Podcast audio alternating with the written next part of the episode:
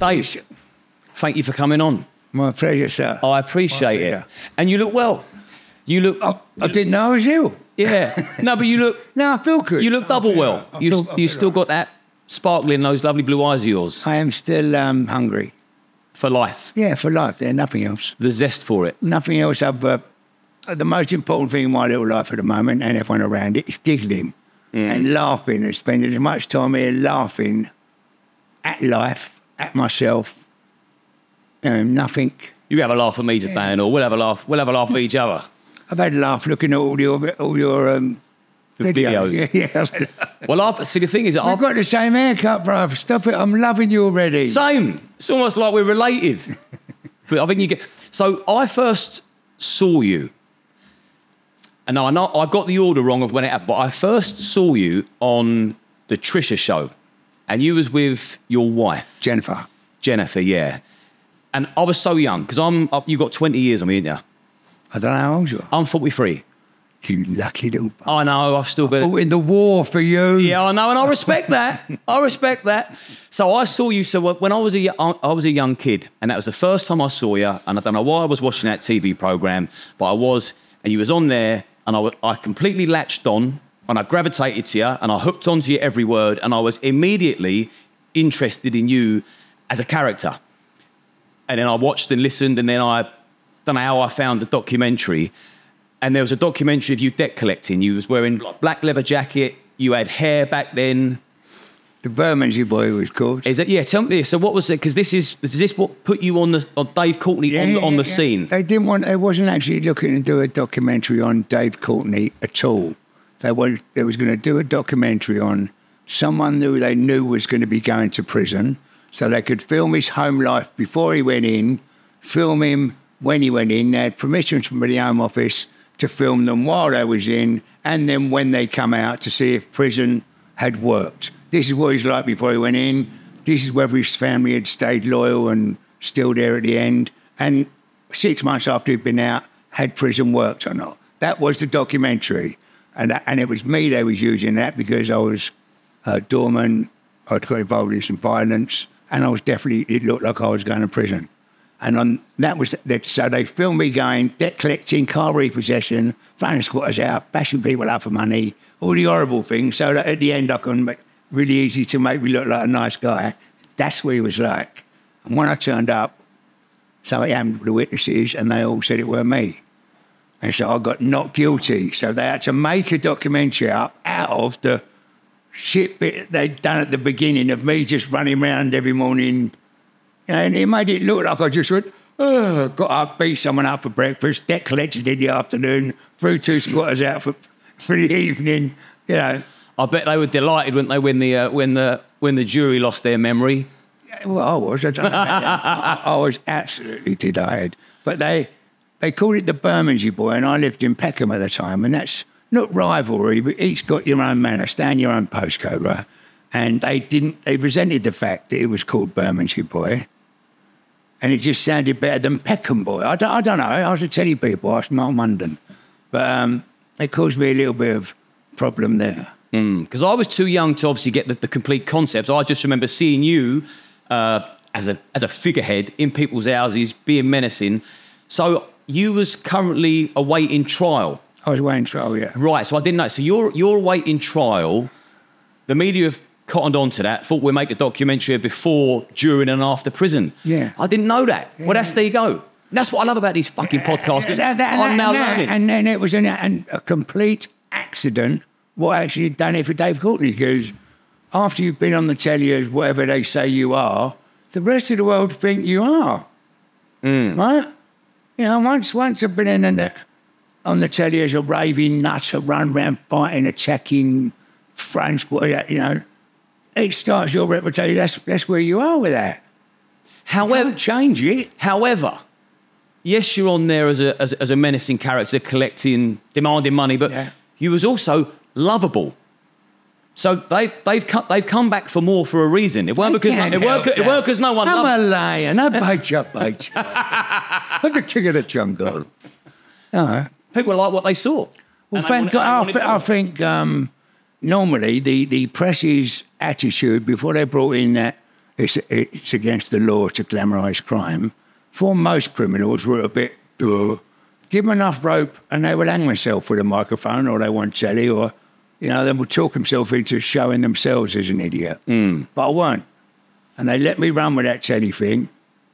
And everyone was going, oh, he's quite a nice bloke. Oh, I'll have him on Trisha, or I'll have him on... And you know, oh, my God, what's that mean? And it's my popularity that they actually got the hump with, not running around like they're still trying to put me in prison now. I'm obviously not into any kind of crime at all. Now I've got flags outside the house. Yeah, yeah. Painting to myself, you know. Incognito. But the more people, the more popular you become, that is fearful for them. Oh, my God, everyone's... So yeah. The Bermondsey Boy documentary, that can still be found on YouTube, can't it? I think so, yeah. Yeah, that's got to be... That's me with hair. I've got a fringe. You've got to go and watch Dave Courtney with hair. Done, because they also show a picture of my cock in that documentary. Right? I'm lying there in the bar. No. And he went, we're all right here filming here. I thought, well, you can't have me cock in here. But he's like, I went, yeah. And I'll come up and I go, not kill me, please. No. But they're filming me and it has been bigger. I was going to say, was it warm in the room? Don't want to talk about it. So, from the documentary, I'm glad they got your cock in the picture. Why not? You like a giggle, we all do. Happy days. There's nothing funnier than that. So, what happened after the documentary? Who then approached you after that? Because my next memory is Trisha. Yeah, no. It went a long, many, many years. Yeah, I bet. 10 odd years before Trisha. But that actually threw me into the mix as a known quantity. I was then doing a lot of the door work. I had all the doormen. The West End, you was meeting all the celebrities. You was in London. And some of the doormen became actual superstars themselves. And Lenny McLean. You know, you don't get any world-famous doormen now, do you?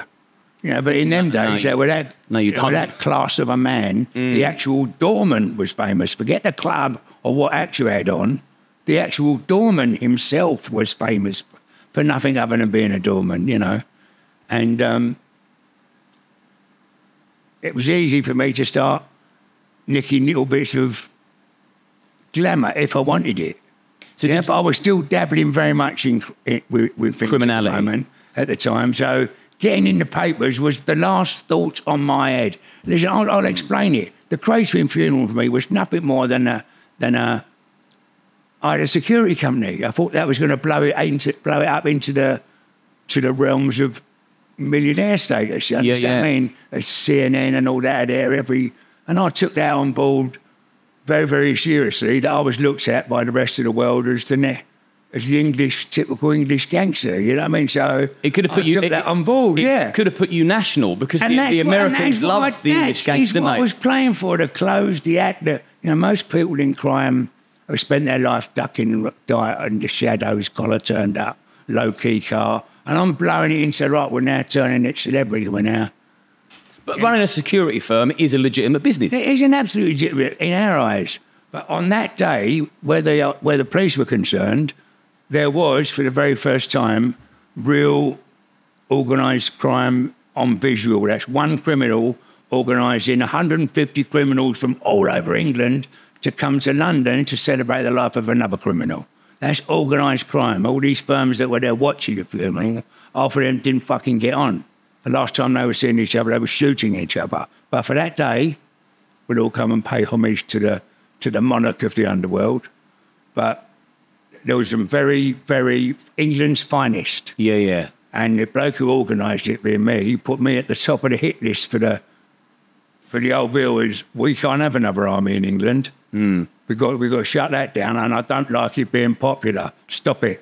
So what did you do? You got the head geezer from each firm around the country and over the course of being a doorman up and down the country and abroad and getting cream jobs, you get to know most of the doormen. And most of the big doormen are the things that's running things in that town. So you mentioned Lenny McLean and the Kray, so I want to touch base on both of them. Yeah. So was Lenny one of your doormen? No. Did he work for you? I can't with him. No, Lenny worked for him. Or should I say, Lenny worked for him. You know? Right. He was a famous doorman when he was at the Hippodrome as the main club in London. Right. And behind the scenes, that was on a Saturday night, behind the scenes in real life, in the pubs and the, you know, the firm, he was a tasty bastard that done bare-knuckle fighting, and you could get him to do your debt collecting or, you know, give someone an hiding for you. He was for hire. He was a big, strong... He wasn't actually a villain, you know that, didn't you? Yeah, yeah, I do know he's not a villain. You know, not that he would mind me saying that, but he wasn't actually a villain. He was the toughest thing on two legs in a doorway of a nightclub fighting or in a doorway of someone's house demanding money. I've never seen anything so professionally well-organised, horrific at work. Mm. Yeah, he's a deadly weapon himself. Could you imagine, and I've got to tread carefully because I still run a security firm. Yeah. However... Be blunt. It's tough love. You've got to call it what it is. Right. Could you imagine Lenny McLean now? He would be looking at Dorman nowadays turning in his grave. Wouldn't he? Yeah, he wouldn't actually turn up to work if he had to stand with some of the people. Not that they're running, wrong, hiding. Not that they're wrong, right? Because over the course of a period of decades, the name of a job, you know, the job changes, the name don't, right? And a doorman then is not the same sort of person that is now, you know. A doorman then, a governor then would have sacked you if you lost a fight and employed a better fighter. Nowadays, if you hit somebody back just once, the governor has to get you down to the police station, get you nicked, never work again, take your licence off you. So fighting is the same as any other sport, and which I mean, if you don't do it often, you can't be good at it. And if you hit somebody back now once, you're sacked. So how the fuck can you get good at something you're not allowed to do? No, it's real. There's so many restrictions put in place now. But in your... And most probably how the world's going, rightfully so... Yeah, shouldn't have, you know. But as I'm talking about, as the quality of men, every man now is diluted. Mentally, they're diluted. Fighting-wise, just man himself, testosterone, is now diluted, right? Men used to knock on your door if you had a problem with you. Now they'd knock on your door, or now they'd send you an email calling you whatever. You knew everyone's phone number once off by heart, but now you've got your phone thing. You don't know anyone. So just diluting men's bravery. They don't like anyone maverick, anyone a little bit nonconformist. All right, so they're diluting man. That's what I'm saying. And you'll never, ever get another Lenny McLean because they are well diluted. You need the sort of doormen that are out there now, normal, everyday people. You don't need nutters, nutty good fighters, power. You don't need them because you're doing it in a different way. You know? Although you are still going to get the problematic punter that turns up and they're going to come mob-handed. And but you're allowed now to employ 15 doormen for that night. I'm saying we had 3. Yeah, I know. So you actually have, like, nutters. And you had 3. And from the words of Dave Courtney, who, if it wasn't the largest security firm in the UK, it was certainly one of. If there was a row, an almighty altercation in a venue... and one of the doormen ran off and hid in the toilets, what would happen to that doorman after the shift? Nowadays? No, back in the day. He'd never come out of the cupboard. But the job application is different now. Bouncer then was, I need a nutter in a suit. Mm. Now it's, I need someone that can help out, pass the baton, you know, they're not looking for an hard nut. And you don't have to be any good at some full contact sport to be a doorman now. But I think the word doorman now and... it should be another word. Yeah. Because it's associated with the Lenny McLeans, the Roy Shaws, you know, which were just memorable people that could have a row. Everybody. And they were good friends of yours. Yeah, very good friends of mine. They're not good friends of each other, but very, very good friends of mine. Just a different breed of man. And in them days, it was... Even the police would give you a clip round the ear and drag you around by your ear or... You know, it was a more physical, you could smack your kid if he'd done something wrong. I mean, I got a whole speech about that bit, I'll drop on you later, but it was a more physical... Well, I'll tell you what I'd rather in this day and age. If I was taking liberties out in the street, I would much rather a copper pull out his truncheon and smash me around the back of the legs and say, Liam, liven yourself up, have some respect, you don't behave like that. Rather than them now, you get police... getting read the riot act, telling them to be quiet, fuck off, and then they're dancing at gay pride events, not being taken seriously. It's like when you say men's testosterone is watered down, I mean, it's across the board. Yeah. It's fucking embarrassing. But don't get me wrong, I'm not an anti-policeman here. I'm not an anti-law, all policemen are wankers. You know, I'm not on any little bars. You haven't got ACAB tattooed on you anyway. No. No. I'm just saying there is such a thing as good baddies and there is bad goodies.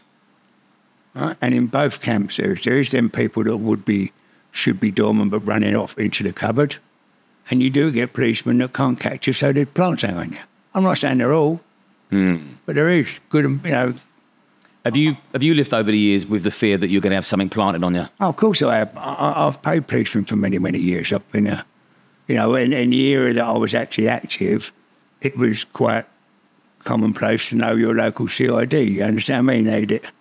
And when you say you were active, can you talk freely about what were you doing? What was you doing that was active? Well, because I was running the actual doorman, everything that each individual doorman was doing as his own personal naughty boy crime world, I became involved in that.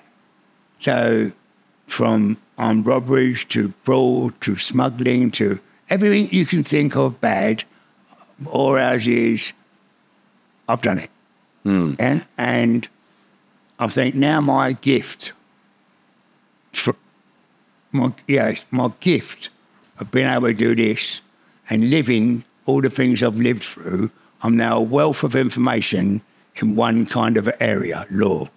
I look after my babies, I look after my men, not just when they go to prison, I look after their families, I'm a care bear, I've been to prison, I've been waiting on bail, so I can give you personal information of what you're going to feel like, what to do. I can help you. I've been shot, I've been shot at, I've been divorced, I've lost my kids, I've had my son murdered, right? So I'm a wealth of information in that world of, I can really, because you can't learn nothing unless it hurts you. You have to go, ow, that's all. I won't fucking touch that again. All that pain you're getting from whatever it is you're getting it for, at the end, makes you a kind of way, builds the sort of man you are, and it gives you an insight into something that if someone just tried to explain it to you, you'd think you'd got it, but you ain't until you've been there. Prison. But, so I'm a wealth of information for one type of person. Yeah, you've overcome a lot of trauma, haven't you? Oh, I've had more than my fair share. Yeah, to still have a smile on your face and that glisten in your eye, like I said earlier. And I've heard interviews before, and a lot of things that, because you've got such a massive story, you've got decades of interesting, fabulous stories. A lot of them are mentioned they're touch base on. But I want to sort of home in on a few of them. So, for example, who shot at you and why did they shoot at you? You said, I've been shot at. Because we could easily skim past that, but who I know the man who ordered it. I don't know the man who done it. What was the reason? And the reason was purely down to I was looking after this fella, big fella, and I was his bit of backup really, walking around 24 hours a day, looking after him, getting stupid money.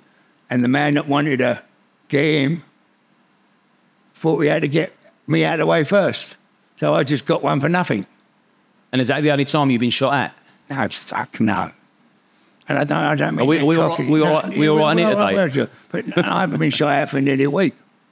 So the odds are we'll be all right today. But if you say it as casually as I want to and make it interesting for you, that it's only because you're used to that. It's not as scary and I can talk to you. I mean, if you've had 10 people shoot at you or 50 people in my life, I've gone, I pulled that gun on a door and I went to search him. What's happening? You know, the first time that happens to you is terrifying. Right, the first time, the second time, by the fourth and fifth time, you're thinking of funny comments and you don't know what to say. You know, by the 20th time, and you've been doing it 12 years now, you know what to do. And it ain't a scary thing. Yeah. You know, it becomes natural to you, sticking your arm up a fucking cow's arse all day as a vet. But I couldn't do it. And jumping on someone jumping on you with a gun could be more terrifying maybe for him over there than it is for me. But what he does, working at the front of a kiln or something like that, all the fire and the metal shot, that would be terrifying for me. Yeah, and not him. So it's just the choice of job. So you've had so many guns pointed at you, but you've become desensitised to even being concerned about. Yeah, but I'm not the only one. Everyone in this world sort of is a bit like that. Mm. And you've been stabbed? I've been stabbed fucking a more times than I can tell you. Oh, is that on the door or off the door? Yeah, on the door and off the door, yeah. Yeah. And how did you meet the Krays? How did that come about? I'm trying to expel a couple of things. First of all, there is no such thing as a celebrity gangster. All right? There is no such thing. I'm not going to do the same old corny joke. I'm not going to do it. Go on. But the two words don't go, celebrity gangster. That's like saying police intelligence. Right? That really is true. The two words don't go. And you can be one or the other. Right? Was you a gangster? I don't know. In other people's eyes, they can call you what they want. How I saw me, I know I wasn't a gangster. I really don't think I was a gangster. I knew a load of naughty men. Yeah? Because you're definitely a celebrity. Well, I am that now, yeah. But after the funeral happened, I was just Dave the doorman before that. After the funeral, the very next day, where I'm trying to get a load of jobs for the security company and getting in all the... pictures and whatever it is and that. You know, the very next day, I'm thinking it's going to change me job-wise, big jobs, America and all that. It actually went celebrity gang, heir to the throne. Mm. South London's, the answer to the down. I was like, wow, that really genuinely weren't where I was going with that at all. Yeah. At all did I want to be known as any criminal gangster thing when I'm hanging around with licensing managers and trying to get contracts for, you know, but there it was. And but how did you get the Ron Kray contract? How did you meet him before it led to that? Well, they was in prison. They've been in prison for 15 years before I met them. Yeah, because right? There's a big age gap in there. Yeah, when they was running around doing their naughty bits, boom, boom, I was in a Silver Cross prammy in a rusk. I wasn't running around with the Krays. I didn't meet them till they'd been in prison, and the way my life was going, and I was having all the doormen in all the clubs. You know, they still had a couple of little fingers in little pies, not as big as people would imagine, but they wanted to know who this Dave Courtney fella was. You know, it was a buzz for me because I was very young, and I got off on. I just met Ronnie and Reggie Kray. So you can imagine, like, yeah, wow, man. Mm. You know, if they'd have asked me for a kiss, I'd have gone yes. You know, yeah. So they asked me to do you little favours here and there. And then I've ended up seeing them a lot. I saw them 3 or 4 times a week for the next 15 years. Did you spend... Charlie Kray lived with me. I was on holiday with him. I was one of the witnesses in his last court case. I've been to Broadmoor, seen Ronnie a good few times. I've seen Reggie a lot of times. And where was that, in Parkhurst? All over the place, Maidstone, Reg. Ronnie Broadmoor. Was it? I think Reg was Maidstone after Parkhurst, wasn't he? Yeah, yeah. He's done the whole lot. He's done every single one, but Maidstone's where... talks very quietly, doesn't he? Got to lean into it. He does talk very quietly. I'm afraid. It's the power of that little box, the power of the media and all that. Had they been able to be seen by the general public for the last 40 years, and whatever it was, I don't think the myth would have grown that big, but the authorities have learned by this. And that's why they've started right at the bottom. You can't glamorise crime, because it was that. Had they seen them, there's a lot of big men that wouldn't have gone, well, I'm not prepared to follow that, because in reality, the Krays were nothing like the myth, right? There was no little firm anywhere would listen to them today. It was because of that era that they got away with it, right? And then running Bethnal Green, with only 150,000 people living in Bethnal Green, all speaking and understood English, they can run that. That one road, it's nothing. Years later, and with telly and computers and books and films, it looked like that was proper running London, but it weren't. I bang on this, I'm sorry, that's the truth. One road, Mining Road. Right? Mm. The myth is very romantic, but the men are not. They were too...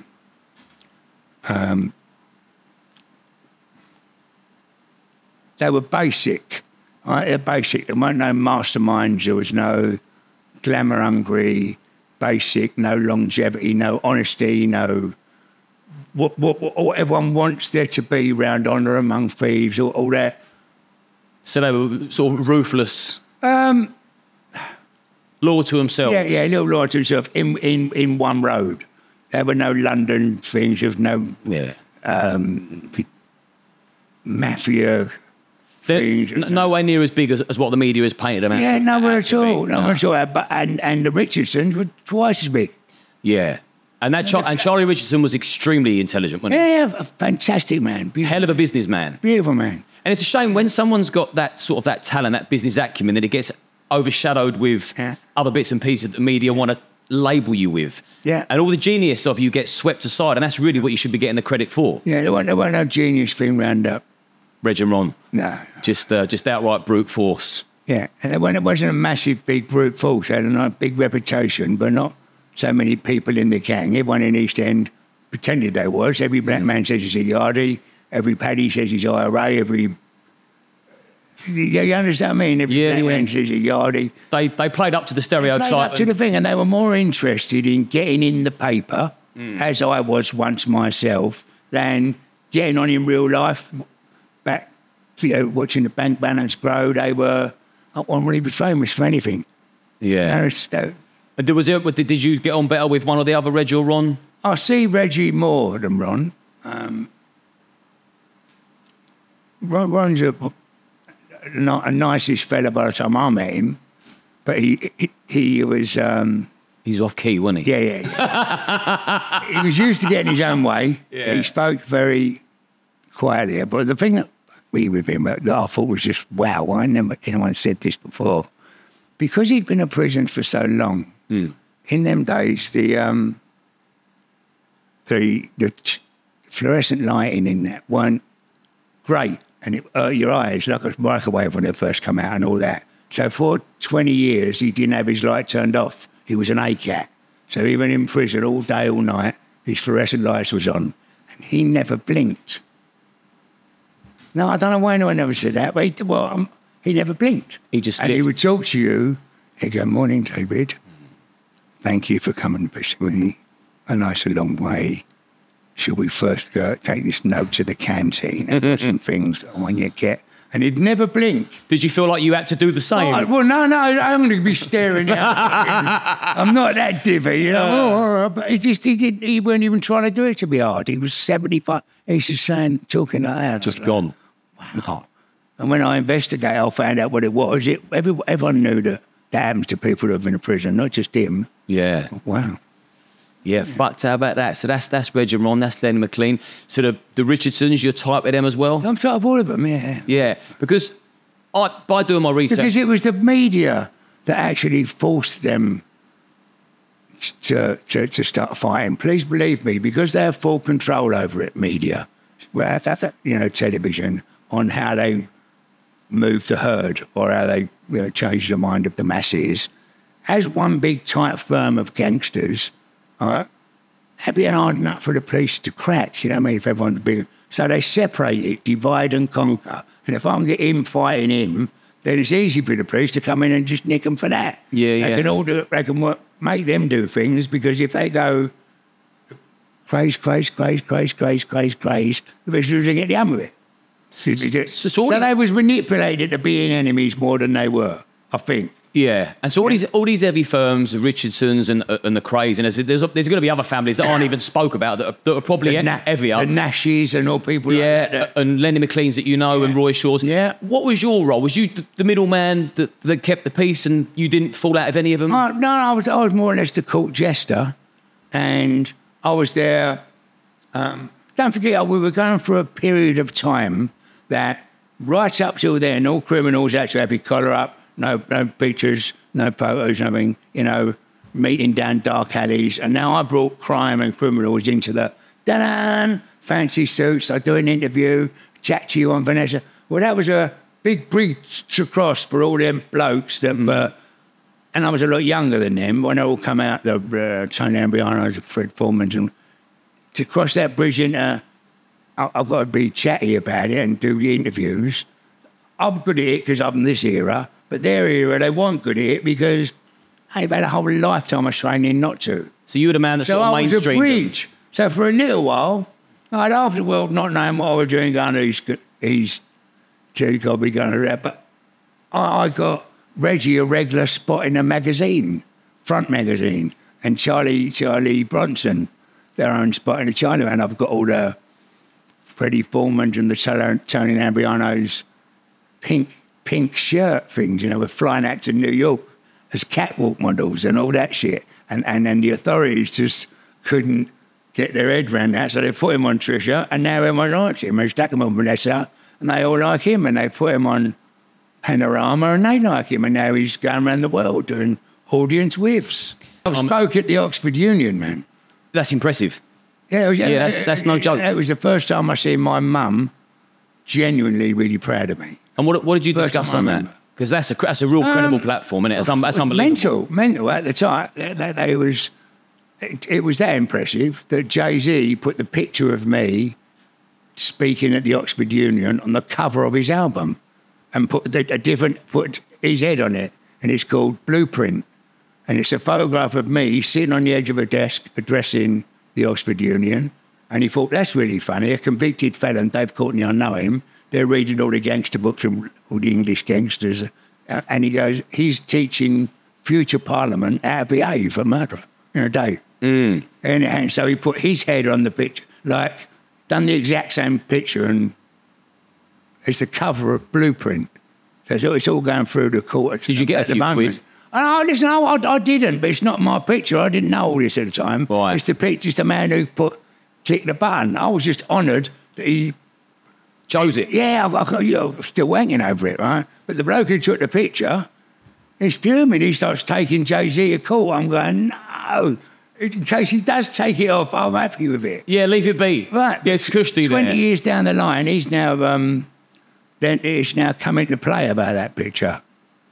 You know, so there's now court cases about it. And so he's going to sort of rear his head. Rehash again. Yeah, and I'm also doing a documentary at the moment, a three-part, one-hour series, free series. For Amazon Prime, I think, or Channel 5. I'm like, yeah, tell me more about that. Oh, that's really cool. That's really cool. It's with Dice Recordings, who is the managerial team behind Big Nasty. And they've done it very, very properly, very professional. They've gone in and spoke to my school teachers, prison wardens, locked me up, ex-wives, kids, ex-door neighbours, doormen I've worked with, blokes I've bashed up, blokes I was in a prison cell with. You know, they've really... covered the full spectrum. Yeah, the lot. And... it's going to be a great watch, isn't it? If they're going right in deep with people you've bashed, your family members... Well, they now can't make a feature film about me because now that new law's out and I'm still alive, you can't glamorise crime. You can't make a Dave Courtney. You can make a Kray to his film, they're dead, or a footballer could play Dave Courtney, but Dave Courtney can't play Dave Courtney. Yeah, just tell me you can make a Frankie Fraser film, but they're all dead. I can't make a gangster film about a bloke that's still there. Frankie Fraser, are we going to go there? The truth of that is, he didn't know me, but the truth is, I actually hero worshipped him for the first 10 years of my life. Before I ever got thinking I would know him, it was Frankie Fraser. If he wanted to hit me, I'd have hit me for him. That walk, you know. Then I never thought I was going to meet him or then get to know him or I was going to meet Reggie Kray. I was a fucking kid. Yeah, yeah. I mean, I'm thinking about him dreamily. Then you get to meet him, then you get to know him, then you get to know him, then you get to know everyone else that knows him and his mum, dad, brother, sister, friends have known him. And you know about these stories, what are real, what are not. You know the rest of the world believe it and you run with it, you know. And the biggest myth there was Frankie Fraser. What was his beef with you? He wasn't impressed with the colour of my wife. Jennifer's Jamaican, and he's, I don't know, 70, 80. I get it. But we made a record called Products of the Environment with Tricky from Massive Attack, and me, Frankie Fraser, Charlie Richardson, Freddie Foreman, Tony Lambriano, Roy Shaw, Ronnie Beast, some other people, all made a record. Done an interview like this, they made a record, done the music, and then just dropped sentences in it that we said, and then put it all together. And they came over to England to do an interview, and they asked me to do the interview, and not him. And he's thinking, well, why did they ask you to do the interview? Because I'm 40 years younger than him, I'm a bit better at doing this. Better communicator. Right, that is the only reason, but he got such the hump with me being in the paper speaking on his behalf that he couldn't help it. But broke the golden rule and rung me up on my ass, you and your little... What did they say? Can you not say? No, I don't know. It was disrespectful about your wife. It wasn't nothing gangstery we fell out over, nothing like that. Nothing like that. Because the feud seemed like it was massive. How it turned nasty is, I ended up... I couldn't even beat him up, he's too old, but he did get a clump off me at his house anyway. And that was it. And then I got arrested with a bent copper. And he jumped on the bandwagon, and all criminals are supposed to say tight. You understand what I mean? Like, keep that. The code. Yeah, you don't say the word. Right. And because he had the ump with me in general, because I've given him a dig, he went, I believe him. I think he is a grass. Well, all the other big ones knew that weren't right, because they'd used this copper themselves. You know, the reason you have a bent copper is he gets you out of trouble, tells you what house they're in, filming you, what the registration number of the car is following you, opening plastic bags so it's intimidating evidence. You know, they're priceless. They're priceless, but he just jumped to the bandwagon and went, oh, I think he's a grass and all. And that added a little bit of... doubt. Yeah, which did turn me on me. But right? the big firms didn't... No, in real life. Yeah. In real life. It was only him calling you a grass, no one else was. Well, he actually hammered his own coffee. I would have never... As long as I've got an hole in my arse, would I have ever had the arsehole to go, whether it's Frankie Fraser or me, pick which one you want. And that night there was an exhibition called the Crime Through Time exhibition, run by Nick Reynolds, Bruce Reynolds, his son, the great train robber. Oh, right, yeah. Bruce Reynolds, the brains of the outfit. His son's also the brains in the art world, you know what I mean? He's a very talented, informative man. And there was an exhibition, and I was in it, and so was Frank. And Frank went, I would have never said, well, you picked him or me. I'd have never said that. But he said, well, you pick. You had picked with that Dave Courtney or me. So Freddie Foreman went, see you later, Frank. And Bruce all went, see you later, Frank. That it. So he got two big he hammered his, didn't he? Yeah, he hammered his coffin down. So give him big bogs. I didn't have to be horrible to him no more. He'd already killed himself. Fucked himself. Yeah. I didn't hate him, man. He just didn't like me. You know what I mean? So you can't glamorise crime, and you've made a number of films yourself, haven't you? I've made a lot of it. I'm not saying any of them were any good. And no one's ever tested me to play anything other than Dave. But you've done a load of films, haven't you? I've done a load of films, yeah. Yeah. But I'm afraid what happens is someone will slip in and go, well, because Courtney's in it, I'm not glamorising crime. Yeah? Yeah. So I made a film and took it to... Because I made the locks... They'd done the lock stock thing on myself, and then they used me as an advisor in Snatch. He done the audition for Snatch in my back garden, chose my friend, Guy Ritchie, talking. So I made my own film. I took it to Cannes. It won Best of Group. Oh, nice. Hell to Pay. And if anyone ain't seen that, it's the best film I've ever been in. Hell to Pay. And where can people get that? Well, they banned it the very day it came out. They banned it for no apparent reason. I think you can still buy it off Amazon, Hell to Pay. Hell to Pay from Amazon, Dave Courtney's finest work. That's my best film I've ever been in. But when they come back, they went, you know, because I know they're telling people and reporters, they're going, they all want you on Richard and Judy and all that, but they're still trying to put you in prison. They're terrified of you becoming a movie star, Dave. Because you're built for the mainstream. You're built for the mainstream. I think you are, mate. You are. The nearest I can get out of that was courtrooms. I'm made for that. I'll do the little thing. So, I tell you the reason I asked about, because I know that you've done your own films, produced them, and starred in them, and there ain't no one going to play Dave Courtney better than Dave Courtney. But I was surprised that when Guy Ritchie done Lock, Stock, and Two Smoking Barrels, Vinnie Jones played you. I sort of thought, Dave, I was too old for you'd be better playing. I was too old then. I think I'd be better playing me, but in reality, I was 26. How the fuck can I play that? Or in reality. You do look younger, Dave. I love you, man. I love you too. I love you. I'd like to have seen you in that film. It's a really good film, yeah. Although, I do love Vinnie Jones. I think he's fucking brilliant. Cool, yeah. Do you get on with him? I've never met him. He actually played me. Well, you tell me who's right or wrong here. He did get the opportunity to play me. He was told, you're judged by the company you keep, and if you start hanging around with him, it won't work for you. So he played me, and he's never rung me, spoke to me, said, I'm not allowed to. Rung me up at 3 a.m. Never, not one, not contacted me, nothing. Ever. Vinny. Ever. Come on, mate. How is that? Yeah, I had a lot of respect for you when you was grabbing Paul Gascoigne's testicles. You not to have respect for him. No, I have. I'm only joking. For the right thing, he did. Yeah. Paul Gascoigne's bollocks. He has gone fuck off to the crowd. He has whacked a few people out, but not gangster. Oh, no. Listen, Vinnie Jones, I will show you a million interviews of Vinnie Jones on Grandstand. Huh? He made one film where he played me, and when the film went cut, finished, he carried on playing Big Chris in real life. Right? He played Big Chris as a part. So I can show you Vinnie Jones talking before he made a film. After he made a film, he's a little bit of a... You're not. You're a nut grabber off Gaza in the... Mm. Yeah, but he plays. You're in Courtney a nut every grabber. Day, all day, for me done. Like, nut wow, grabber. Man. It's worth one phone call to me to know. I totally agree. Well, I had a part in the film. I was playing Bricktot. I had David Ford's part. Right. And Guy Ritchie pitched it for me. I was reading the script. I'd been for the castings, and then the money people went, you got to inform him then, Guy, but we're not giving you $6 million to build a film if you're going to sign him.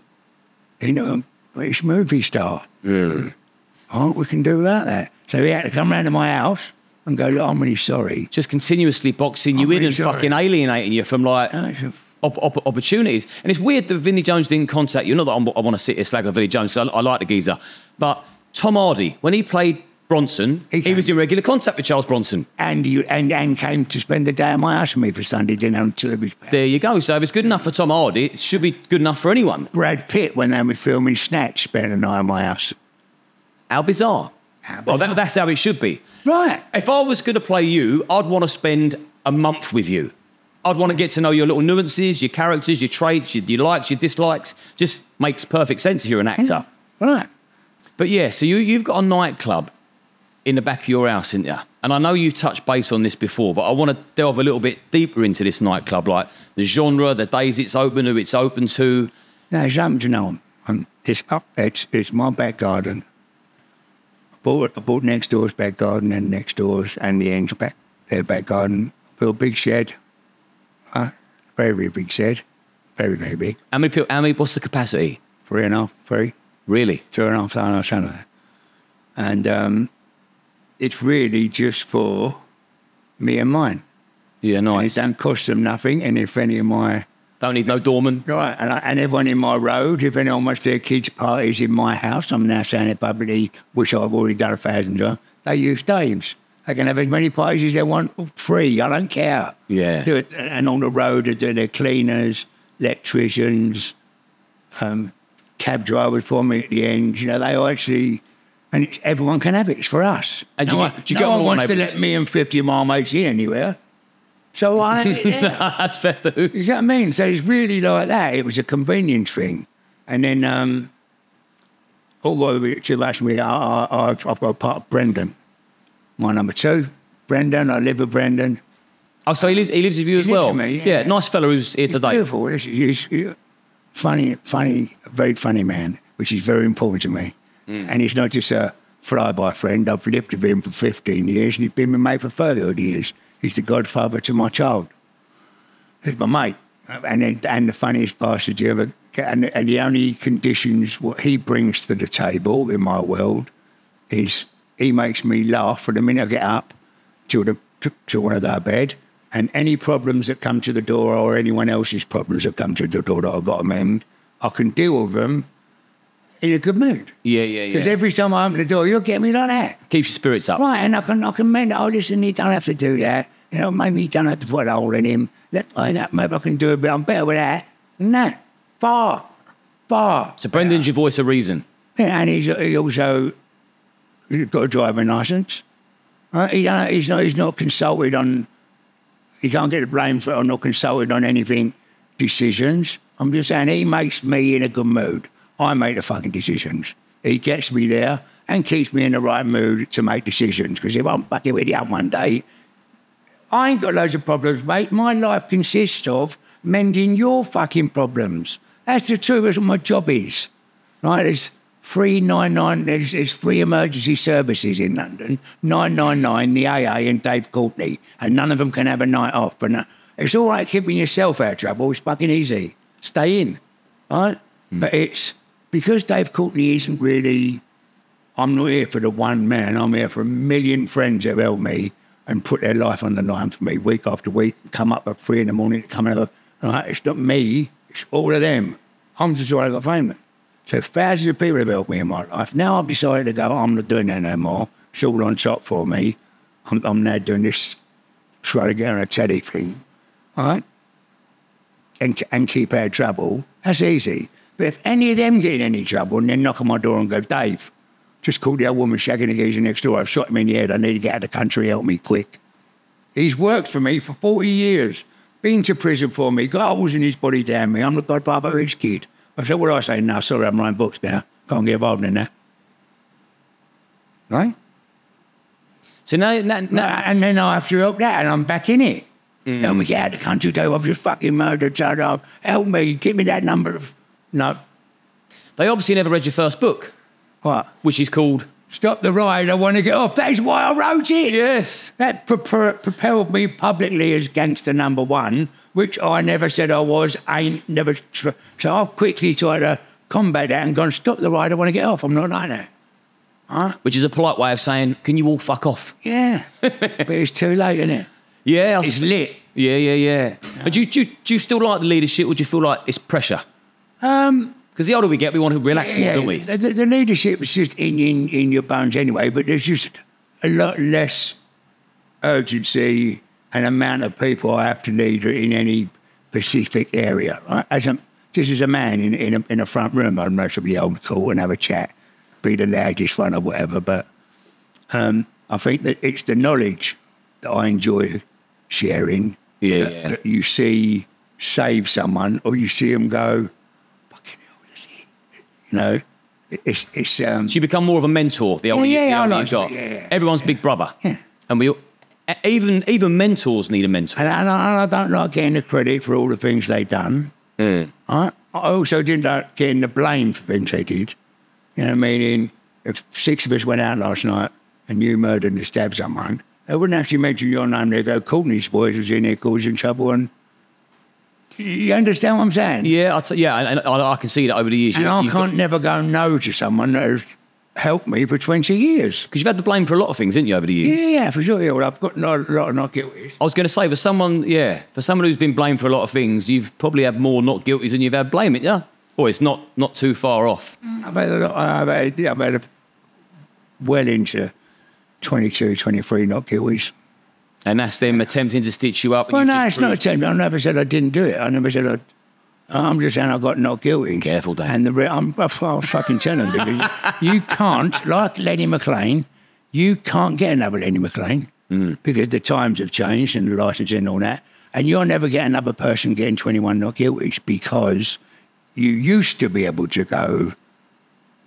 if there was an element of doubt, that's the first rules in your Archibald's. If there's an element of doubt... You have to go on the side of not guilty, because we cannot be guilty of putting an innocent man in. So if there's an element of doubt in any crime at all, you have to go not guilty. And as long as you've got good enough friends, Mr. Popular, Dave, I'd have 30 people turning up as witnesses, firemen, policemen, soldiers, to say, I was with him last night. That is the element of doubt. Yeah. So you get not guilty all the time. But nowadays, you can't do that, because you've got 8 months...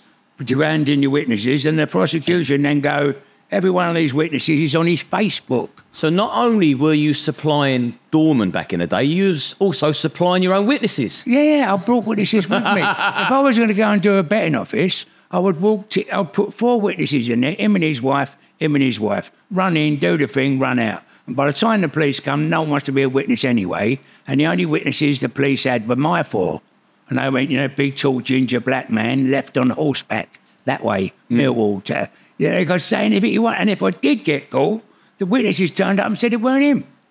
I brought my own witnesses to my own job. Situations. Yeah. And I can't see worse. So you've got yourself out of a lot of tricky situations. Oh, there's one situation I really want to know how the fuck you got out of this one.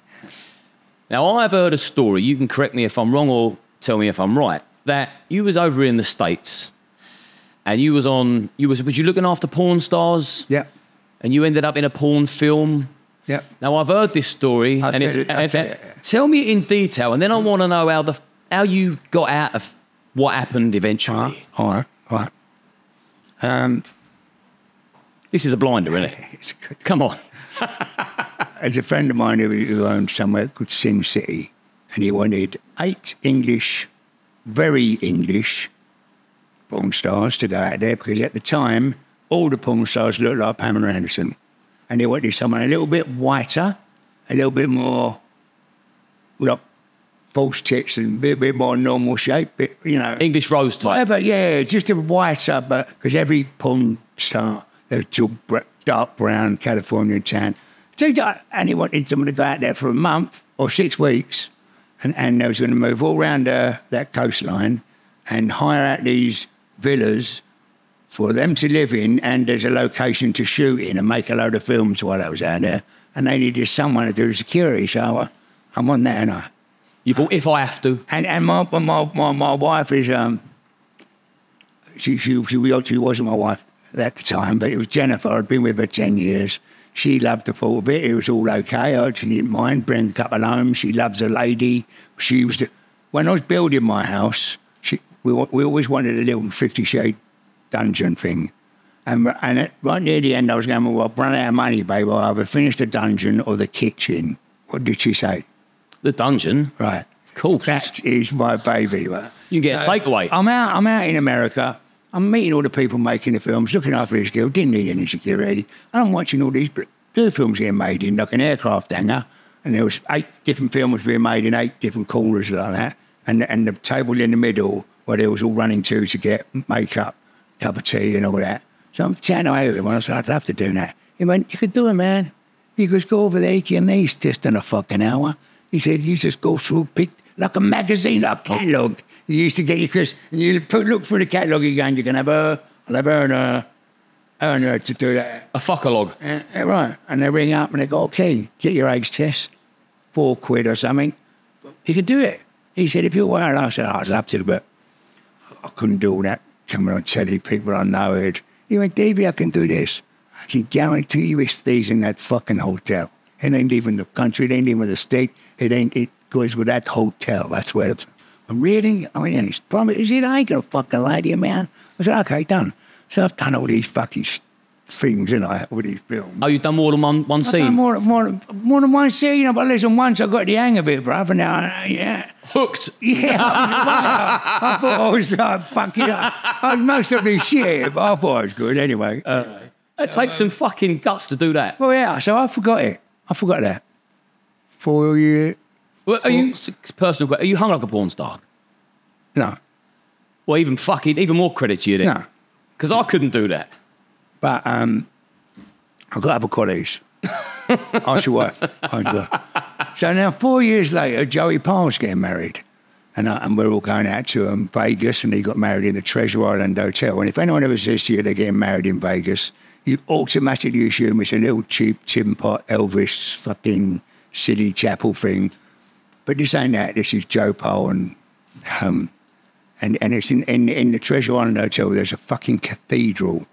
There's a 1,000-seater fucking cathedral made out of gold leaf, red velour. It's just, you couldn't dream of it. And I was sitting there with her going, wow.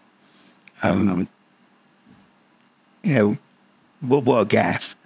And that night, Brendan won a load of money and went, no. And I said to her, well, no, it was this fucking cheap. When I married myself, while I missed. And he heard it.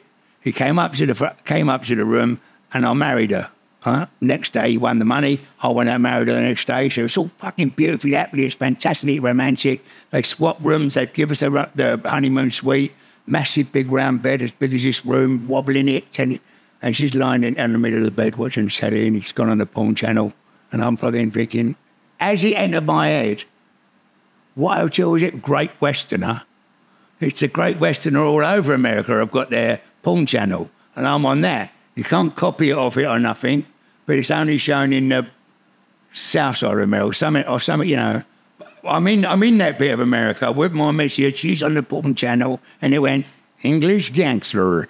And I've tried to get over to her to grab the telly control, but the bed's too fat. I couldn't get to her in time, and there I am. Leather chaps, cowboy hat, leather waistcoat, bollocks hanging out. No. What about your bum cheeks? Don't want to talk about it. We're doing a gangster program. Oh, sorry. I would call myself a G, but I'm about 0.8. You know.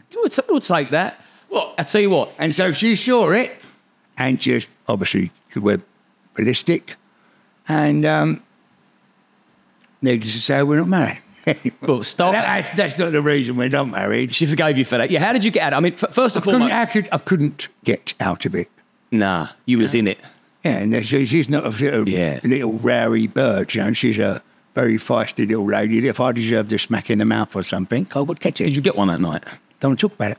All right, but let me. Yes. But what I will say is, and I'm sure people agree, there ain't nothing much more gangster than starring in your own porn film. That's pretty gangster. Oh, yeah.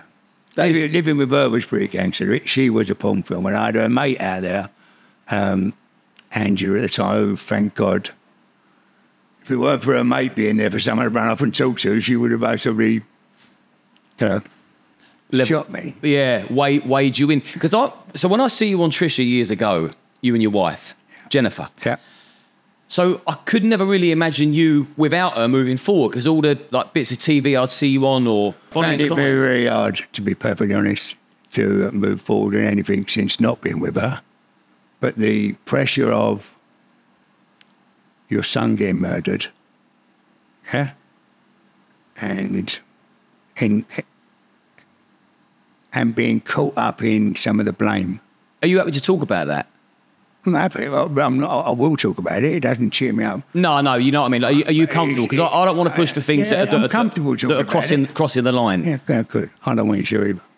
No, but you can't in that, because I'm comfortable with it. But I'm sorry to hear that. By the way, it hurts me today. Because on that one day, I lost my son. I also lost my wife, because 7 weeks later, however, we ended up separating. As soon as that? Yeah, well, there's a very big pressure of when that happens. And they didn't know who had done it. It wasn't obvious from the beginning who had done it. And I, because me and him had a little rollabout on the floor 2 weeks ago, was in the frame. You know, surely. Just the pressure of all of that. Me and everything. Just the pressure of someone's killed my son. He's dead. I don't know who it is. All eyes on me. You know, because you got Trident referring things for their own reasons, and that, you know, it just caused me a bit of problem. So you got fully investigated for it? I don't know. If you've never been involved in a murder case, they go deep, long. Yes, I was investigated for it. Yeah. And most probably the kids I went to school with, they're investigated. You know, and they're looking at my house with all the guns on the wall going, when he grew up, did he have to live with this? And I've put him in that situation. So you're trying to, rightly so, grieve for an outrageous loss, and you've got pressure of people putting the blame on you. Me and my wife never got a chance to grieve. But anyway. You still love her and all, didn't you? Yeah. Yeah, she knows that. I see her most days. I'm not a pining lover. I'm having another relationship. I'm with a lady called Karen lives on Stow in the Wold, up in the country. But she knows Jenny, but Jenny built. She was a very big part of building me. You know, she was a very big part. She gave me half my army. The fact that we genuinely fell in love. At the time, me and Jenny fell in love and all that, it weren't a common thing, big white skinheads and black ladies. It was a different kind of racial tension than they think there is now. It was different then. I like to think that I pioneered. Yeah. Bridging the two races together. Yeah, 100%. Yeah, fair play. I think I pioneered. I genuinely... I never thought about it at the time. It was never entering my head at the time. But if... You was doing what felt natural. If 4 million naughty black guys would now rather trust me than them, because they know where I'm going.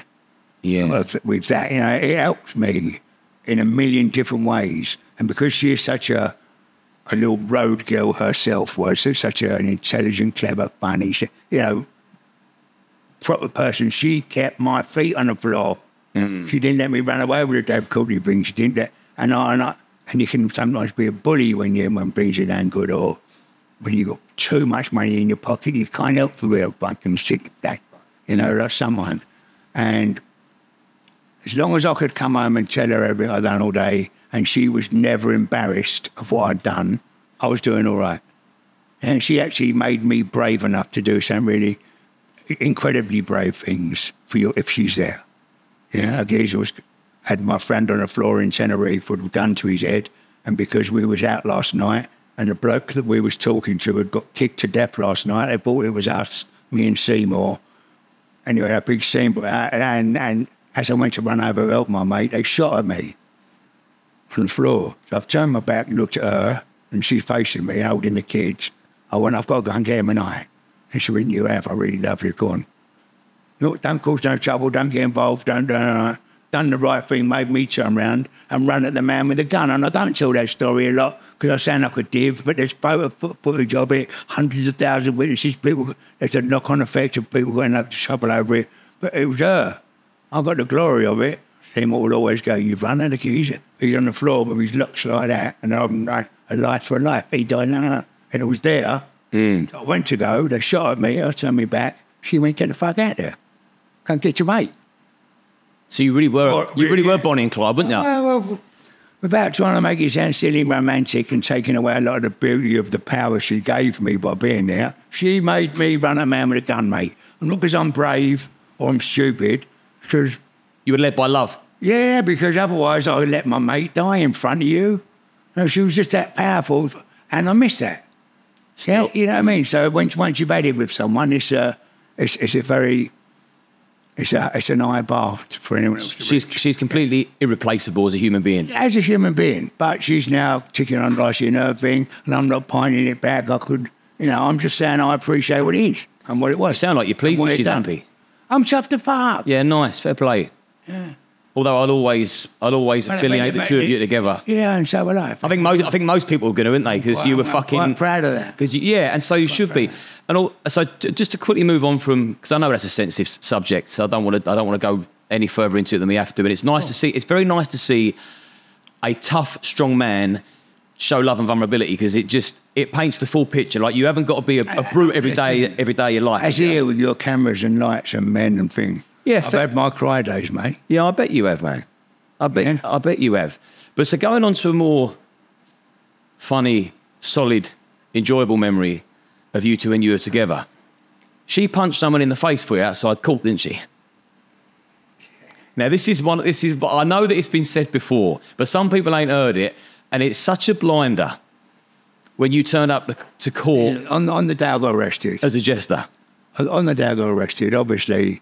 The copper didn't go, had pictures of me talking with this bank copper, and they've gone, you're a bank copper, look. Yeah, working for Courtney, and he went, no, he's working for me. So that's really how it started. And after learning that, I said in the police station on the very first night, do not ever put me within arm's reach of that man. Getting into court was a co-defendant.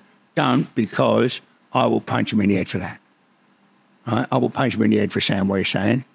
I'm saying, and they believed me, because every time we went to court afterwards, they put him on in the morning, me in the afternoon and all that. And I went to court there one day dressed as a court jester. They said to me, they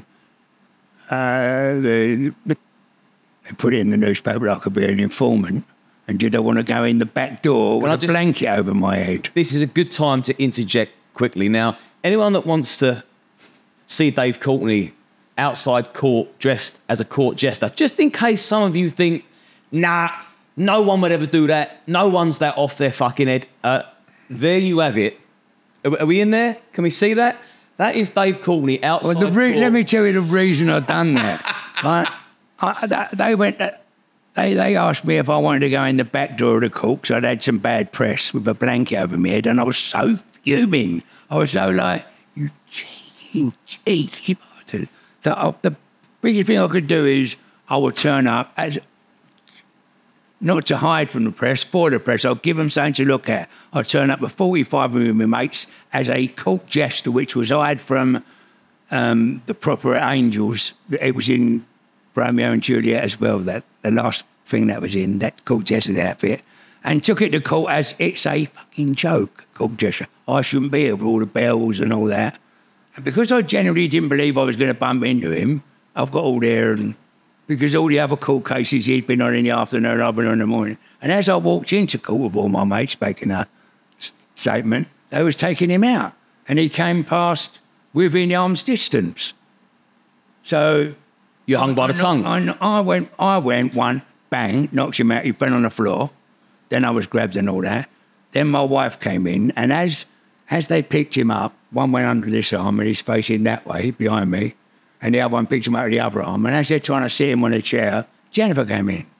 And there he is in front of her, being held with his arms like that, being took that way. And she just ran up and put a little combo on him. I see me being dragged off, I just walked up to him with his gun. Was that caught on camera? Yeah. Ah, even better. It was on the news. Even stop better. It, stop it, I'm getting harder on. Stop it. That's what does it for Dave. Women getting violent. No, I don't. Or weighing in old Bill. So from that... You got not guilty, didn't you? I ended up getting not guilty. You got not guilty.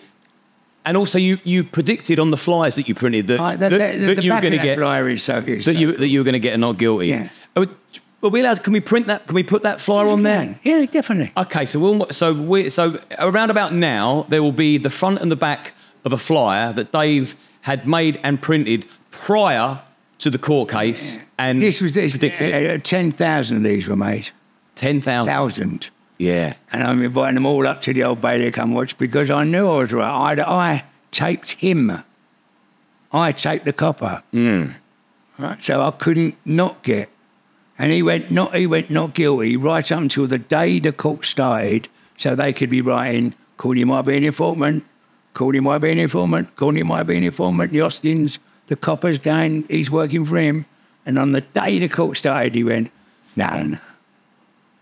Yeah, I had to go through the whole court case because he waited till that day. And he said it the day before, I wouldn't have had to go. Yeah. An 8-month period in my life while he was getting Mr. Popular, I was running for Lord Mayor of London, running a magazine, being in a regular magazine, television.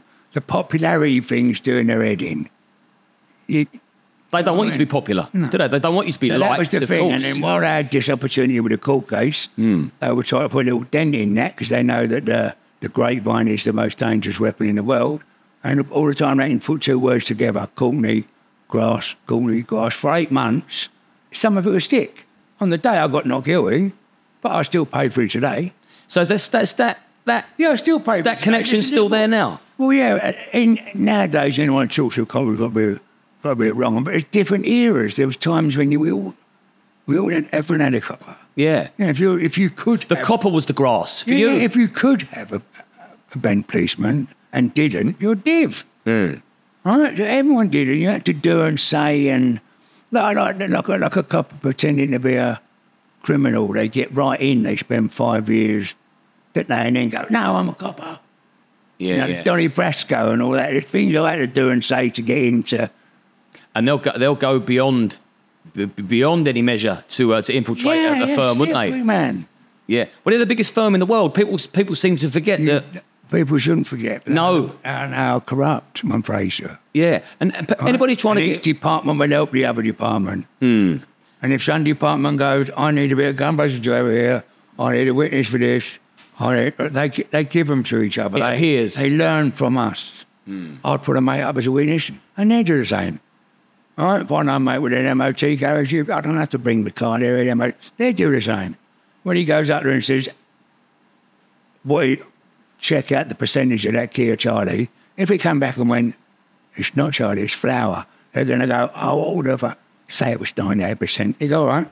And it's as simple as that. Don't think it ain't as simple as that. Mm. It is. Yeah, of course. And each mate helps, bro, mate, the Masons, the Man United supporters, the skinheads, we're all helping each other. And it's us against them in their eyes. And if they can put a bit of gum residue there, leave a dog in on the floor over there, say that with 98%, for nothing, it's going to cost you nothing. It's just that. Of course I will. Because you don't you don't glorify or promote crime by any stretch, do you? No, you advise, yeah, don't. Wrong era, because you're falling for all the computer games, if you want to say that, the music or the gangster thing. But there ain't no more gangsters. There is no more. Right? No. There is no more gangsters. I'm not going to do the old cliche sandwich, but there ain't no more. What are you chasing? Crime. They're building the prison to put you in. There's no way you're getting away with that now. Not them kind of crimes. A criminal now has got a computer and a little curtains haircut somewhere up in the city earning £2 million a day. That's a criminal. Yeah, right? Yeah. Right, not sitting there shotting or... And what about the level of violence now compared to back in the day? I mean, violence is violence, but the escalation now compared to, say, 30 years ago. Oh, we've caught up with the European and different continents of the world have different values on human life. And in England, we hold it really high. Yeah. You'll get a smack in the mouth for doing something wrong. And in other countries, Bosnia, Moscow, other countries, they don't hold it very high. And they come and shoot you. So now everyone's living in everyone else's country. The level of violence has had to come up. The level of amount of different languages a load of people can speak, that's all come up. And the amount, you understand what I mean, the amount of people who've got intellectual drive. And the level of violence now has come in with the influx of different nationalities of people, and there's nothing you can do about it. No. It ain't gonna. It's not a mendable problem. It's a spiral problem. It's actually secretly incited by people that you wouldn't believe, because the fact that there is a knife problem earns lots of people millions of pounds. Yeah, of course. Yeah.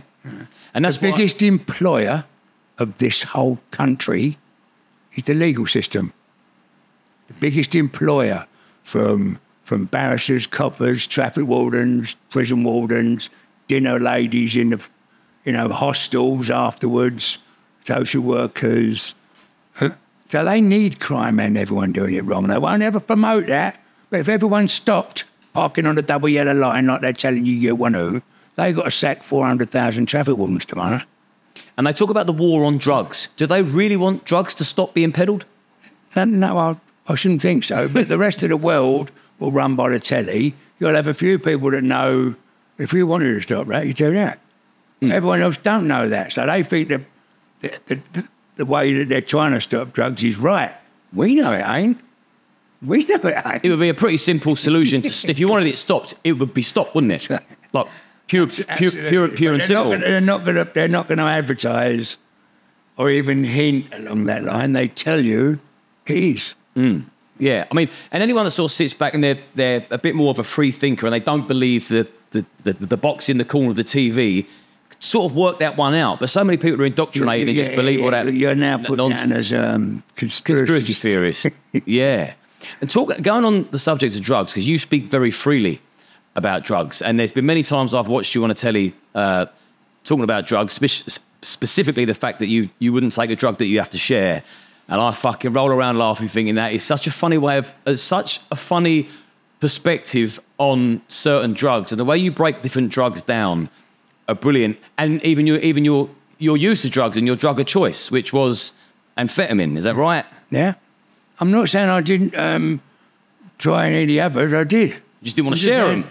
But it's horses for courses. But if puff makes you feel all tired in the air, man, right? There is a time in your life you'd like that. Around about 10, 11 o'clock, 12 o'clock, bedtime if you're a worker. Then puff's good, bed. But people who want to puff all day and just feel like that all day, you're using it wrong, aren't you? I get it that it works for then. You don't want it all day. Yeah, I get it. And while you're out raving, it's like wow. But not every day, in a way. You know what I mean? Horses for courses. Do you still have a go on the ears now? You say your nightclub? Not really. I'm now 64 and I've had a couple of heart attacks and a bit of cancer and fucking riddled arthritis. I didn't know, but I knew there was a heart attack because I remember you'd done a video and you was in the hospital bed and you've popped up and you've spoke about it as if you stubbed your toe. And I thought, there you go, that's Dave again, fucking... Good sense of humour. You do get to hurt a little bit when you're older, and I'm having a little bag of that. A little bit of bag with that. What with the? Yeah, half right. So that's giving you a bit of bag with that, to be honest. Are you on like strong painkillers for it? I'll get injected every week. How long's that been going on? A good few years, but it just gets worse and worse. Yeah, I suppose now ain't the best time to be cracking on with the bumblebees and raving till 4 in the morning. And I've broke myself up a lot. You know, I've been in hospital for 7 months with a car accident, and I've had numerous operations, and I've hurt myself. I've broken up bones. Have you ever taken a royal hiding from a firm or one? Yeah, of course I have. But do you know what I mean? But people, listen, you have to take. Yeah. A good hiding. No one by choice would ever say that. But you ask any boxer, what did you learn from the 19 fights that they gave you so you can win these first 19, right, arseholes, or the one fight you lost? What did you learn from? Right, in the corner where you're getting done. Right, while you're winning and going, right, you're learning nothing. You're just, right, while you're losing and trying to do that, that's where you'll go, I'll never get in this position again. Wow, you learn more by getting hurt. Yeah. Well, I've never. You have to get a little bit hurt to learn. Yeah? I've never heard a geezer in the boozer talking about the hiding you received. It's always about I done this, then I chinned him, and I don't have to do hidings no more. I'll deliver or take because I point. I'm lucky now. Yeah. But there was a time I've had a couple of good hidings. I've been knocked out. Yeah. Twice. Yeah. Same. I've got no shame saying it at all. Absolutely none. But you know what? People are like, oh, he thinks he's a tough guy. And it's like, no. I ain't actually saying I'm not saying I'm a tough guy. I know you're not. And I've heard you say that, which is... The worst boxer that there ever was. Oh, did you do a bit of boxing as well? I done a little bit of boxing, yeah. That's my claim to fame. I'll go in a ring with Lenny McLean. Ah. That's exactly what I should have said. That's exactly... Should we cut that? What's your claim to fame, Dave? That's exactly how I described it. Ah. It lasted 17 seconds. I went to, he was only sparring. He was using the same gym as I was using Sunday morning, the blind beggar. Tom's to Beckett, sorry, in the old... That's the boozer Cornell got. Yeah. And Lenny McLean come in and shoot where he rode up. Wow. Sparring partner didn't turn up. You were in any fancy spar? No, I did, and I thought, he can't hurt me, so inspiring. I could get in the ring with Lenny McLean, stop it. Yeah. So, when I'll have a go, he went, oh, you better put someone on your shoulders, you ain't big enough for me, boy. So I guess I went, ding, ding. And this is what he did, just the truth. Ding, ding. I won't read his right hand, because it was sparring. And he went, wah. I couldn't. It worked, whatever that is supposed to do. Then you were frightened. Yeah, and however long it took for him to walk towards me like that, he just went, wah, and I went like that, and he went bang, and that hand went bang, and that hand went bang. And the next one I was smelling sauce. So I lasted 17 seconds with Lenny McLean, and 10 of them was a count. 1, 2, so my boxing... Nice for him to go light, wasn't it? Yes. Yeah, cheers, Lenny. And I knew him. Yeah. Course, good job you did know him. Fucking hell, mate, imagine not knowing him. And what about... and that was his spa for the morning. He then come out, had a shower, got dressed and went home. Well, do you know what? You know when you said, initially when you said, oh, I'd fight him in the blind beggar, you would sooner have a fight of him in the ring than you would the blind beggar, wouldn't you? Yeah. Him in an environment like that, like he's on the door in a little weird, like enclosed space. You'd think you were trapped in a ring with two sponges tied to your hand, but Lenny angry can still put it. He can still get spiteful with that, you know. Yeah. I would have my head on the floor and stamping on him. He's one of the least people in the world you would want to have a straightener with, isn't he? On the cobbles. He genuinely, he was a man that I know and I've watched him. He genuinely enjoyed the smack. You go bang and he go, oh, lovely boy. Thanks, mate. Lovely. Oh, you've done now. Now I've just turned it into turbo. Like, you saw him go, oh, fuck, what the fuck have I done? Did him and Roy Shaw never, settle their differences and have a bit of mutual respect? No. I just say there wasn't a dislike. There wasn't a disrespect because it started with Roy Shaw was called the governor. Right. And he won the first fight between him and Lenny and started calling himself the governor, this, the governor, that, the governor, this. So when... Lenny won the next fight. He didn't nick that word back because he didn't like Roy calling him, I'm the governor. So then Lenny nicked that word back from Roy. He's now the governor. And then while he was the governor there, he started getting famous for it.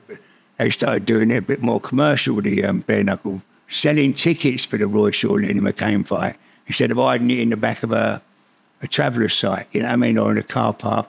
Now they're doing it. They put it up in lights. Yeah. Who's the other guy that used to shout, "Oh, I'm the governor," big chain on him? Oh, you're talking another guy. Oh, you must, you know what, you can picture him, can't you? Yeah. Oh, big gold chain. Oh, no, you used to go up Caesar's Palace all the time. Did you used to go to Caesar's a lot? Yeah, all the time. That was half our, me and Young Joe's promotion. That was Mean Machine. That was yours? Yeah. About that. And Ricky English. Yeah. I was a part of their little team of, they were the promoters and I was the commentator in there.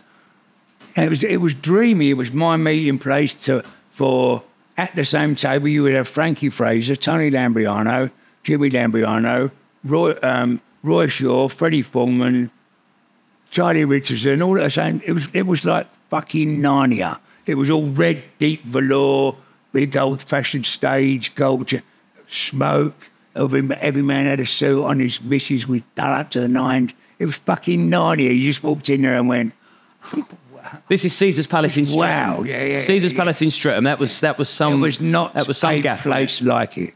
It was intoxicating. Mm. You just went in there and went, "Fuck, I'm a man."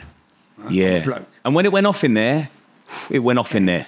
Yeah, but it was a beautiful place. Yeah, I remember that. Just saying it made me feel a bit romantic, yeah. Oh, nice. Well, I'm glad I brought some nostalgia out of you because I know there's certain little things and I've been in certain places because I've done a few shifts working the door when I started my security firm on a Sunday on for the Mean Machine Productions there. It was all bangers and mash at the end of the shift. Yeah. And yeah, the atmosphere was outrageous. The characters were unbelievable. Roy Shaw was in there one night in his purple pastel suit and you could just... Good energy. It was a good energy, but it did go off a couple of... Well, it went off frequently, but when it went off in there, people sort of didn't really know who they could take liberties with because there was a lot of either fear or sort of respect for different firms because it had the potential to really. And even the old bill outside the front, they would line up and not want to get involved. Wouldn't come in. Nah, that's the one thing. It's like, shit, we really are on our own. Although they're lined up with their batons and their shields, they're not actually interfering with all this violence and everyone's tooled up and fucking swords and then you've got gangs of people trying to lure you up the street and then I'll be like, don't go up there because they want to jump you. What the actual place was this. It, make no mistake, this is the importance of it, the clandestine secret society thing. It was a place where once a month, every naughty man could actually catch. It's all before computers and mobiles, right? So for a long, long time, for many years, once a month, everyone had a genuine reason. If all them heads of different firms started meeting in an hotel lobby, they'd be cause a little ripple somewhere, right? Yeah. But they had a genuine reason for all of the bosses of everywhere to be in that one building on Saturday night to watch the boxing. Mm. And all the work got done, all the mates got met, the orders got gave, the money was delivered, the addresses were swapped, all under, with a bow tie on watching the boxing. And there was a genuine reason for any set of policemen following that bloke for him to go and visit him. And them two over here. You know, that was the importance of places like that. And the crazy thing is people get far more gobby on Facebook than they do in a gaff like that. Funny that, isn't it? Really? Yeah. Do you get some verbal on there? Nah. I get death threats on a weekly. Yeah, that's what I mean, yeah. So, yeah, people, what's that in the comments? Yeah. Or do they direct message you? No, I don't know what that is. Someone else does all that for me. Ah, so when someone says, oh, you got another death threat, Dave, you're like, all right, whatever. It's giving dickheads on that computer thing. Yeah, credit where it isn't due. I'm in full admiration of the speed in which the world's going forward and technology. It's hard to keep up, isn't it? I'm not fucking trying to, mate. Yeah, no, I mean, what I said, I'm in awe of it. Yeah, I can see it. I can see where it's going. I can see the benefits. I can also see the disadvantages, and I've also lived without it. Yeah, right. So I'm a very immature, deciding personally to stay dinosaur around that. So that, yeah.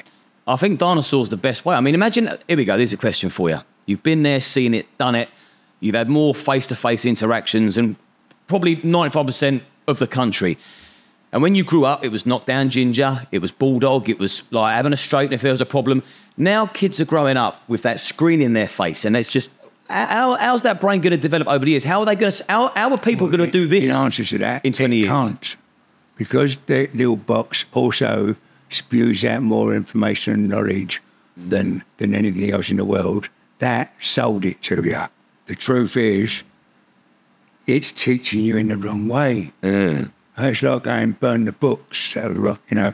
That, it stops you going out getting the experience of it, because you can go and say, what's it like a bunk up? Or how mental is this? How mental is this? You can go to somewhere now and go, to me, I thought it was fantastic to be 20 or 30. You can go, I'm in Forest Hill on 30, need a shag, can you walk over room? And they go, yeah, I know one. And you can put a bird like that or flick left, or I'll do that one. I personally would like to meet someone like it. Yeah. Right? A shag must really meant different then to, seeing as it's so easy to get one now. It was fucking hard work then trying to get your hand up a panty girdle, you know what I mean? But smelling her, liking her personality, knowing it'll be all right. Chemistry. Ain't a bad thing for it. It's just, I can't do it. I'm not sure to get the ugly, I'm not sure to, you know, going the wrong thing. You wouldn't get an ugly one, Dave.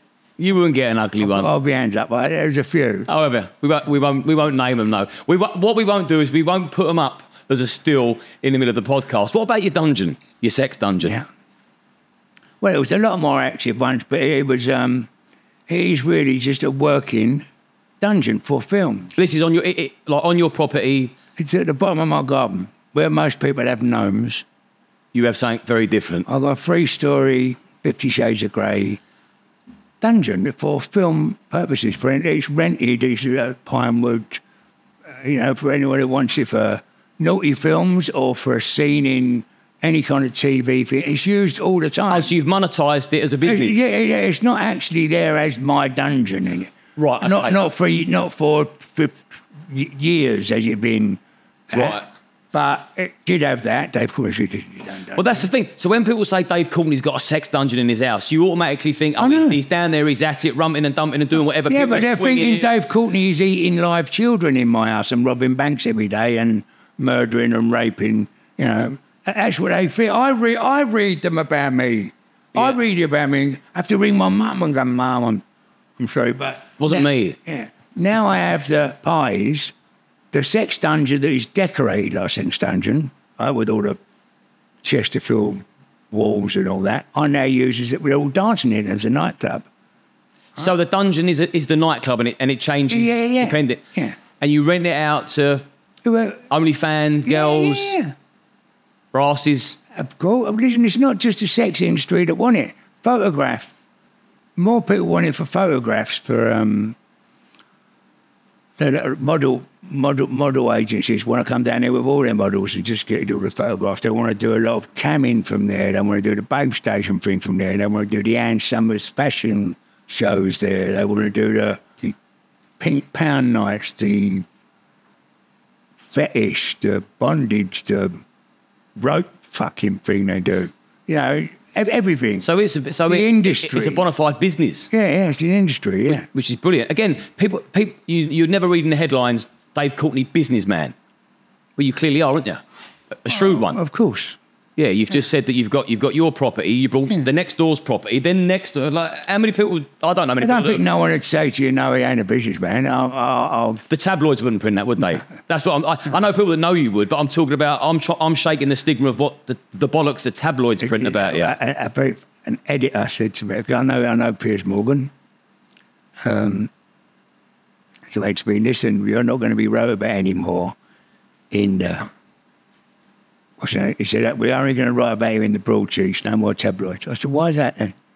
He said, because you've been called everything and we can't get it all on the same. We've got thief, drug dealing, grass, criminal, Kray twin.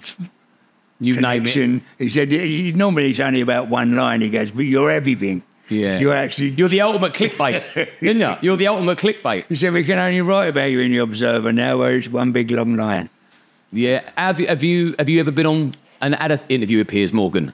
Because he tries to fuck you, doesn't he? No, but I know him on a different basis, you know. I knew him as a bloke and an editor, and he would buy... When he comes down the dungeon. And he was buying stories. You know, someone got a picture of Ronnie Kray in their coffin. Didn't someone snort coke off Ronnie Kray? But that was printed, wasn't it? Listen to me. Clear it up, Dave. Clear it up. I promise you. I don't doubt you. One, I don't do... That has nothing to do with it. It's everyone lost, but we do that. But they said that I was trying to call him back to life with fucking Ouija boards.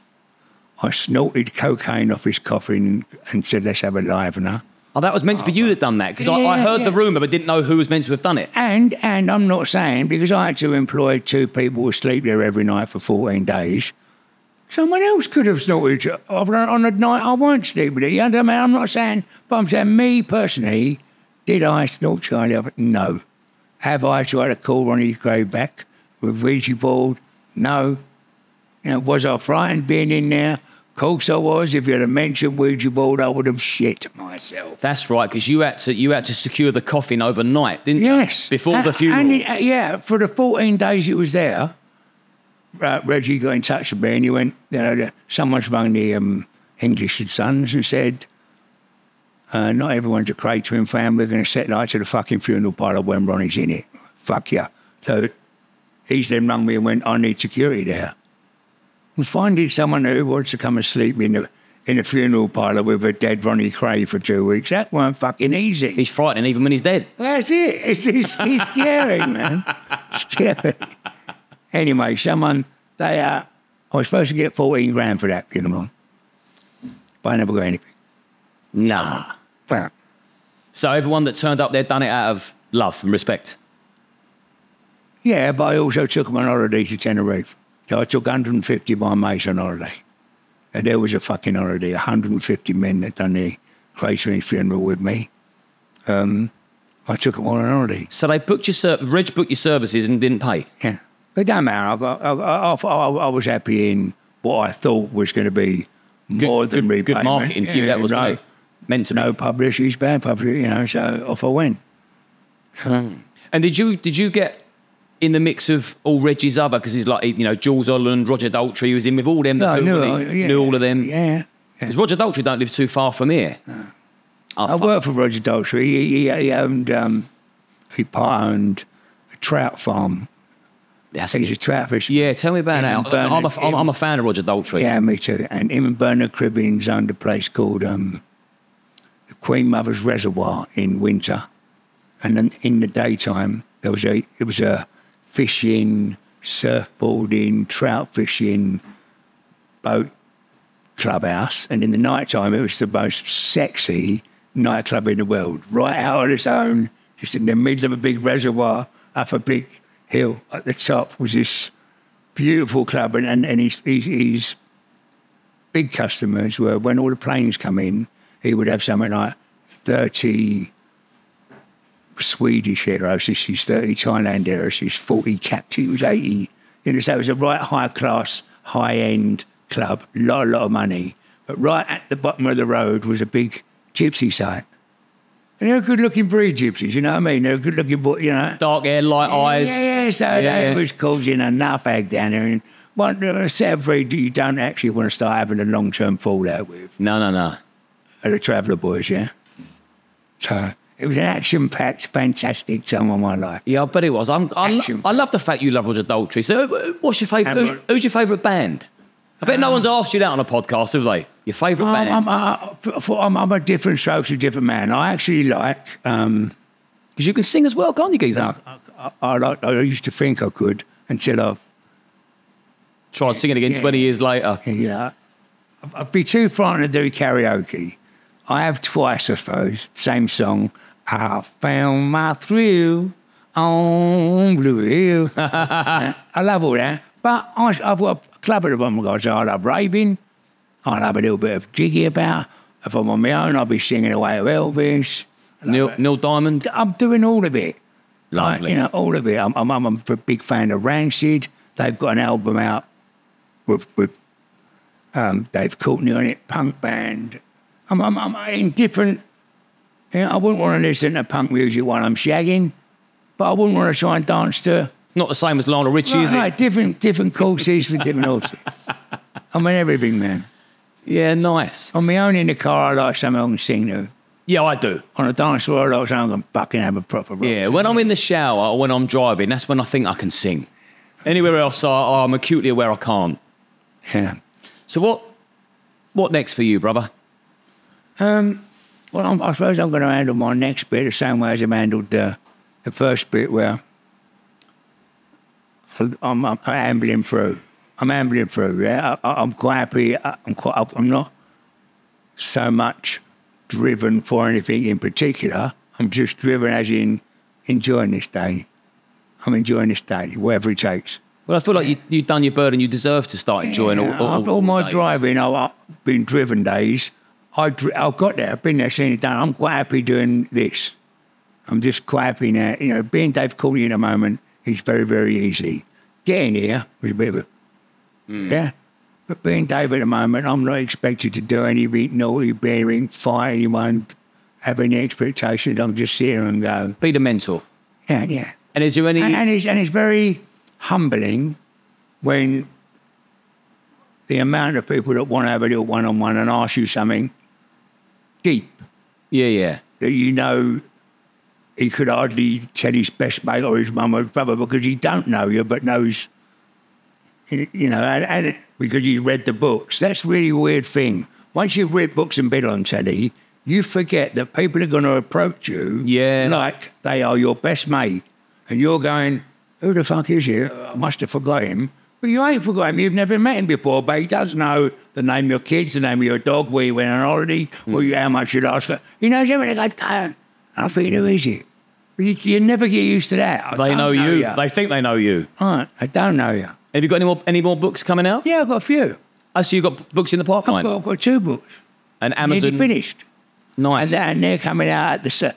And the reason they're nearly finished is I'm waiting for the documentary bit to catch up because I'm going to bring them out at the same time as the doc. And I'm looking forward to that documentary. Yeah. Yeah, I'm making a computer game. Oh, yeah? And I was the inspiration behind... Like a Grand Theft Auto? Well, that was based on myself. I got paid for that. The bald-headed geezer and that was based on myself. How about that? Grand Theft Auto. I didn't know that. It just, that's the first thing that comes to me when you said I'm having a computer game made on me. Anything else... Yeah, there's a lot. Say that, there's loads. I mean, that's enough, isn't it? I can't think of anything of like fireworks to tell you, but I've got a couple of books coming out, but I've done a program, I've got a documentary being done. I'm doing so most that's fireworks. Yeah, I'm doing a lot of voiceovers at the moment for American TV, gangstery programs, documentaries. A lot of my stuff is being sold abroad because over here we got the can't glamorise crime. In America, if I could bottle a fart, they would buy it. You know, they can't get enough of it. I'll be tempted. Yeah, I'll give you... Couldn't sort that for you. I'll give you yeah. And one last thing. Go. To anybody watching this that's considering a life of crime in this day and age, what would you say? Crack. That's a better one. That's the best earner. Now listen, I'm going to say you don't be... I'm going to say that. If you're at it, you are not competing against any human form, not a Sherlock Holmes policeman. You are trying, you're pitting your wits daily, 24 hours a day, hoping to win every game, every day, all day for the rest of your life. Because the day you get it wrong, you go to prison. And I haven't got an alternative to tell you what to do with your money, but being a gangster and all that is fucking not today. You have missed the boat, all right? You are being led down a path by music, fucking telly or whatever, or the romance. There is no romance around fucking gangster. That's only on telly and in books, all right? So I ain't got an alternative for you to how to live, but that one's a no-goer today. You can't be another Dave Courtney, Lenny McLean, Freddie Foreman. There ain't them. They don't exist no more. Like Jesse James, Dick Turpin, Captain Bluebeard. Oh, you don't do that no more. There's a new set of policemen, new set of rules to catch up. The reason it's all gone wrong for the criminal fraternity, believe me, is this.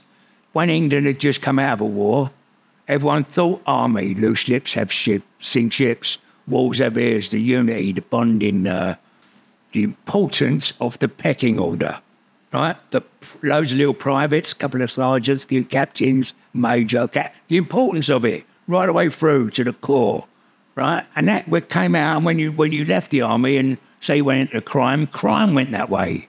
Army fired 15-man jobs, the Great Train Robbery, you know, with organisation and things like that. And nowadays, every criminal wants to be in charge. No one's accepting the pecking order. Mm. There ain't one. The Albanian's not listening to the Ronnie Kray. He's not listening to the Russian.